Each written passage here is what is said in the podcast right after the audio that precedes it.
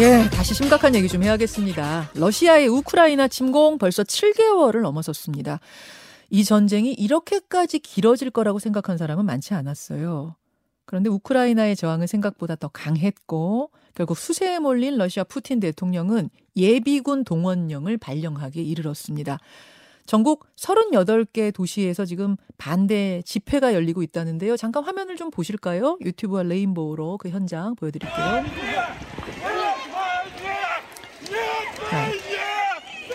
이 전쟁은 틀렸다, 틀렸다 이런 구호를 외치고 있는 남성이 있고 어, 경찰이 양팔 다리를 모두 잡고 끌고 갑니다. 이런 시위로 체포된 사람이 지금 1,300명을 넘어섰다고 합니다. 아주 강력한 반발이죠. 예. 그동안 동원령은 없을 거라면서 전쟁이 아닌 특별 군사작전이다. 이렇게 칭해왔던 러시아가 지금 진짜 전쟁을 선포하고 저렇게 예비군을 동원해서 어, 전쟁에 끌어들이려고 하고 있는 겁니다. 심지어 핵무기 카드까지 만지작거리고 있어요. 뭐 전 세계가 긴장할 수밖에 없는 상황. 전문가와 함께 짚어보죠. 서울대학교 정치외교학부 신범식 교수 연결이 되어 있습니다. 아, 신 교수님 나와 계십니까? 네, 안녕하세요. 예, 지금 뭐 영상으로 잠깐 봤는데 이 영상만 봐도 얼마나 격렬하게 이 러시아 국민들이 반발하고 있는가 알 수 있어요. 어느 정도 분위기입니까? 네, 사실은 뭐 그 우크라이나군의 그 반격으로 그동안 러시아가 좀 뭐 우세를 한동안 보이던 동부 전선에서 예. 이제 변화가 생기기 시작한 게 이제 8월 말 정도부터 같습니다. 음. 그러니까 그때 이제 그 헤르손 반격이 크게 성과는 못 거뒀지만 이번에 이제 그 하리 하르키프 지역에서 큰 이제 정과를 거두면서 이제 우크라이나가 굉장히 기세를 올리고 있잖아요. 그렇죠. 그러니까 이런 변화의 상황에서 러시아가 이제 그동안 특수군사작전 프레임이라는 것을 이제 일정 정도 변경을 하는 동원령을 부분 동원령을 선포한 것이고 아. 이 부분에 대해서 서방은 러시아가 전쟁의 강도를 높인다고 비난하고 있고 네. 그동안 그 특수군사작전 프레임워크 속에서는 사실은 러시아 국민들이 실질적으로 느끼던 이 부담은 상대적으로 적었었는데 음. 이제 그 실질적으로 자기의 뭐 아버지, 아들, 뭐 음. 삼촌이 이제 나가서 이제 희생을 해야 되는 그런 상황이 되니까 네. 국내적으로 막 여- 여론이 매우 들끓고 있는 그런 상황으로 볼 수 있겠습니다. 들 끓고 있는 상황. 그래서 뭐 팔 부러뜨려서 동원 안 되는 방법, 또 뭐 해외로 나가는 방법 여러 가지 방법들이 온라인상에 떠돌고 있을 정도라면서요. 네. 뭐 이런 부분은 일- 일단은 이제 초기에 나타나는 이런 현상들을 조금 어 차분하게 지켜보면서 네. 러시아 국민들 전반적으로 이 새로운 전쟁 강도를 높이는 데 대한 이 여론이 어느 정도 수준에서 음. 이 균형을 잡을 것인가에 대해서는 조금 관찰해 볼 필요가 있지만 어쨌든 이게 이제 그동안 생각하던 그 음. 특수군사 작전이 아니라 이제 전쟁으로 가는구나 하는 이 두려움과 음. 이 동요는 분명하게 보이는 것이 사실입니다. 아니, 우리가 볼 때는 이미 전쟁이었고 또 우크라이나는 이미 자국 내에서 전쟁을 치르고 있었는데 지금까지도 러시아인들은 사실상 전쟁이라는 생각을 그리 많이 안 했다는 얘기예요. 그것도 신기하네요. 네. 그러니까 사실은 우리가 이 특수군사 작전이라는 용어를 이제 러시아가 사용하는 용례에 대해서 예. 어 이제 좀, 좀 이렇게 심각하게 받아들이지는 않았었는데 사실은 러시아가 이 특수 군사 작전이라는 것은 러시아 군이 물론 들어가지만 음. 이 돈바스 지역의 민병대와 그리고 또 이 이 이 이제 그 직업군들 이런 직업. 것들을 중심으로 해서 굉장히 제한적으로 효율적으로 이렇게 음. 전쟁을 수행한다는 첫 번째 특징이 있고요. 네. 그다음에 이제 두 번째 특징이 뭔가 하면은 네. 전쟁을 전면적 전 총력전과는 달리 그렇죠. 이 국민들을 이 주민들을 가급적이면 이렇게 많이 희생시키지 않고 주요 기반 시설도 크게 음. 이 훼손하지 않는 범위 내에서 되게 좀 조심스럽게 하는 전쟁의 성격이 있었습니다. 네. 근데 이제 이게 그런 의미에서 특수 군사 작전이라는 것은 그 자체에 굉장히 독특한 이 전쟁 수행의 교리와 방식이 있는 거였는데 예, 예. 지금 상황에서 러시아가 이제 수세로 몰리면서 예. 그런 식으로 조심스럽게 점잖게 전쟁하는 것을 아. 이제 포기하고 아. 조금 더 강도를 높이겠다라고 하는 에, 의지를 천명한 거죠. 점잖게 전쟁하는 건 이제 포기해 버렸다라고 할 정도로 교수님 보시기에 진짜로 상황이 지금 어, 러시아가 우크라이나한테 밀리고 있어요? 어떤 상황이에요? 객관적으로 보시기에? 그러니까 이제 긴 7개월이나 된 긴 전쟁을 짧게 말씀드리기 쉽지 않지만 네. 아시는 것처럼 1단계 키우에 들어갔던 전쟁은 확실하게 우크라이나가 잘 방어하고 러시아의 오판으로 실패한 게 확실하잖아요. 예. 그때 이제 뭐 한 달여 만에 2단계 작전으로 바뀌어서 동부 돈바스 그다음에 이제 크림까지 연결하는 이 동부 지역 한 5분의 1 정도를 점령하게 되기까지 마리우폴에서의 어떤 러시아의 승리가 승리를 거둔 이후에 굉장히 뭐 러시아가 우세한 상황을 음. 연출하고 있었어요. 네. 그런데 문제는 러시아가 동원하고 있는 이 20만 정도의 병력이 네. 우크라이나 한 25만 정규군에 45만 징집병까지 하면 70만이랑 싸우기에는 되게 쉽지 않고 음. 전선이 1000km 이상 되는 이 전선을 그 20만 가지고 효과적으로 방어하고 이제 이런 것이 쉽지 않았던 거예요. 그래서 음. 군부에서는 이 부분에 대해서 문제를 제기하면서 병력을 증원해야 되고 그러려면 동원령이 필요하다라는 의견을 계속 푸틴 대통령에게 어, 건의를 하고 압박을 했었는데 음. 푸틴 대통령은 이, 이 특수군사 작전이라는 틀을 포기하고 싶지 않, 않았던 것 같아요. 그거 왜 그렇습니까? 어, 이, 뭐, 이제 여러 가지가 있겠지만, 그렇게 됐을 때 국내 정치적인 이제 아. 반발도 심해질 것이고.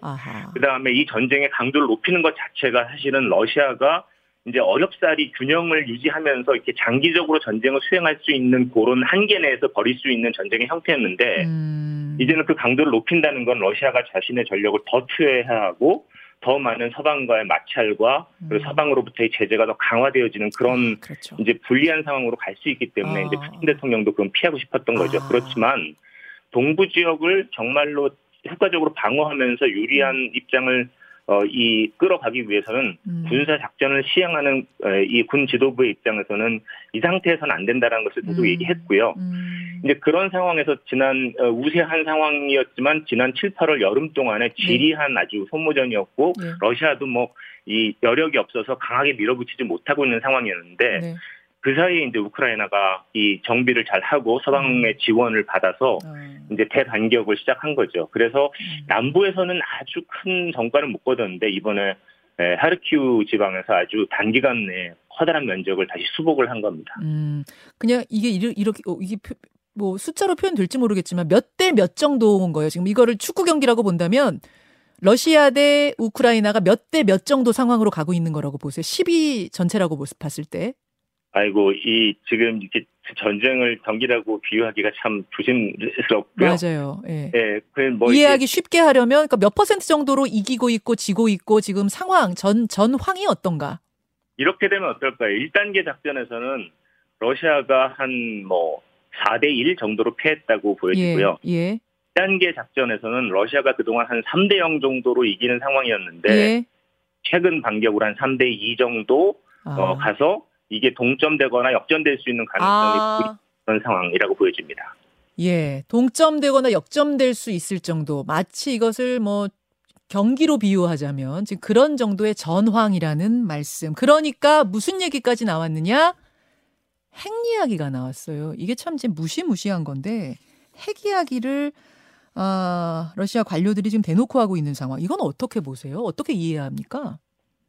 사실은 제가 지난번에도 잠깐 말씀드린 적이 있지만 네. 1단계 작전 시에도 핵 준비 태세를 높였습니다. 러시아가. 음. 근데 이제 이때는 서방이 너에게 개입하지 말아라라고 하는 사인이라고 말씀드린 적이 있는데요. 네. 이번에 그 핵에 대한 얘기는 물론 푸틴 대통령이 직접적으로 핵 이렇게 얘기하는 건 이제 아니죠. 그렇지만 모든 수단을 강구할 수 있다는 이야기를 예. 그렇게 많이 해석하는데 예. 문제는 이제 2단계에서 러시아가 어 이제 승기를 잡고 계속 이제 전쟁을 멈- 멈추지 않는 상황이 되니까 나토 지도부에서 사실은 이 러시아에 대한 핵 공격이라든지 음. 어, 러시아를 탈제국화해야 된다라든지 하는 굉장히 이제 좀 러시아를 자극하는 이야기들이 있었고 음. 이제 이런 그 시각에 대해서 다시 한번 러시아가 우리가 굉장히 다양한 수단의 공격력을 가지고 있고 이것을 충분히 쓰고 있는 건 아니니까 너희 좀 조심해야 된다라고 아. 깊이 개입하는 데 대한 경고의 메시지를 보낸 것으로 어.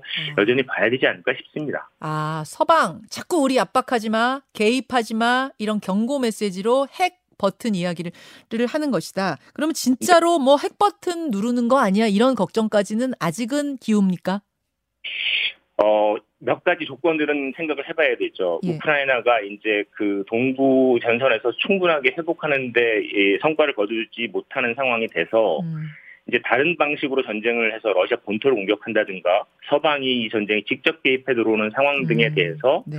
이제 그 뭐 전술 핵 같은 것들을 사용할 수 있는 가능성을 완전히 배제할 수는 없겠습니다만 음, 지금 이제 러시아가 어, 이 3단계 작전으로 전환하는 이 상황에 하려고 하는 자기가 유리한 고지를 점령하려고 하는 이런 작전에 대해서 이 깊이 개입해 들어온 데 대해서 굉장히 강력한 경고의 메시지를 보내고 있는 거죠. 아, 러시아 본토로 지금은 전쟁터가 우크라이나잖아요. 러시아 본토는 아닌데 전쟁터가 러시아 본토로 옮겨질 경우, 확대될 경우나 혹은 서방이 개입해 들어올 경우 직접적으로 요때는 알 수 없다.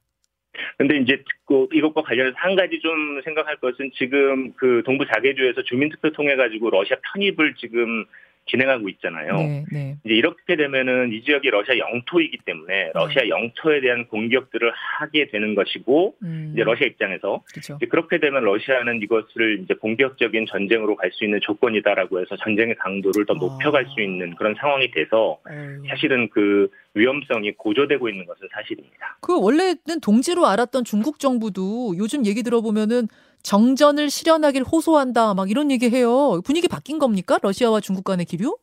네, 그동안 사실은 이 러시아가 그 일단 뭐 동부에서 일정한 정도의 어떤 승기를 잡았을 때 네. 출구 전략을 좀 마련하면 찾아보면 어떨까 하는 생각들이? 있었는데요. 그러지 못하면서 전쟁을 좀 더 장기적으로 끌어가려고 소강 상태로 가지고 가는 데 대해서 음, 비교적 이제 중립적 입장에서 소극적 지지를 했던 중국이나 인도 같은 입장에도 분명히 변화가 있는 것 같습니다. 지난 그 우즈베키스탄 상하이 정상회담에서 네, 모디 총리가 푸틴에게 전쟁의 시대가 아니다 이런 메시지, 메시지를 분명하게 전달했고요. 그렇죠. 중국도 아마 그 양자 정상회담에서 음. 그 전쟁을 마무리해야 될 필요성에 대해서 푸틴에게 전달한 것 같은데 이때 음. 푸틴 입장이 네. 전쟁을 마무리하려고 해도 우크라이나에서 이, 이 회담에 나서고 있지 않다라고 하면서 그 탓을 우크라이나 쪽으로 돌린 것으로 그렇게 음, 알려져 있습니다. 음, 그거는 사실은 아닌가요? 어, 사실은 우크라이나 입장에서는 어떤 식으로든 상당히 그 잃은 영토를 회복해야 아, 우리가 그 이제 아, 저 아, 이 아, 정전 회담에 나설 수 있다는 입장이고 아. 이제 러시아 입장에서는 좀 동부를 동부를 자기 표현으로는 해방시킨 상황에서 예, 마무리하고 싶은 거 맞군요. 회담을 하고 싶은 거고 하니까 이 부분에서 교집합이 없어서 음. 이것 때문에 전쟁이 장기화될 전망들이 많이 나오고 있는 거죠. 가장 중요한 질문 이제 1분 남았는데요. 대체 이 전쟁 언제 끝날까? 이 세계 경제를 더 어렵게 하는 이 전쟁 언제 끝날까? 언제로 보십니까? 일단 어, 러시아가 공세를 강화하고 우크라이나는 포기할 수 없다라고 하는 이 지금 이 기사가 양쪽이 오르고 한쪽이 전반적으로 방어하려고 하는 이 전쟁은 일정 정도 진행이 될 것 같고요. 음. 그래서 뭐 빠른 시간 안에 끝내기는 쉽지 않을 것 같습니다.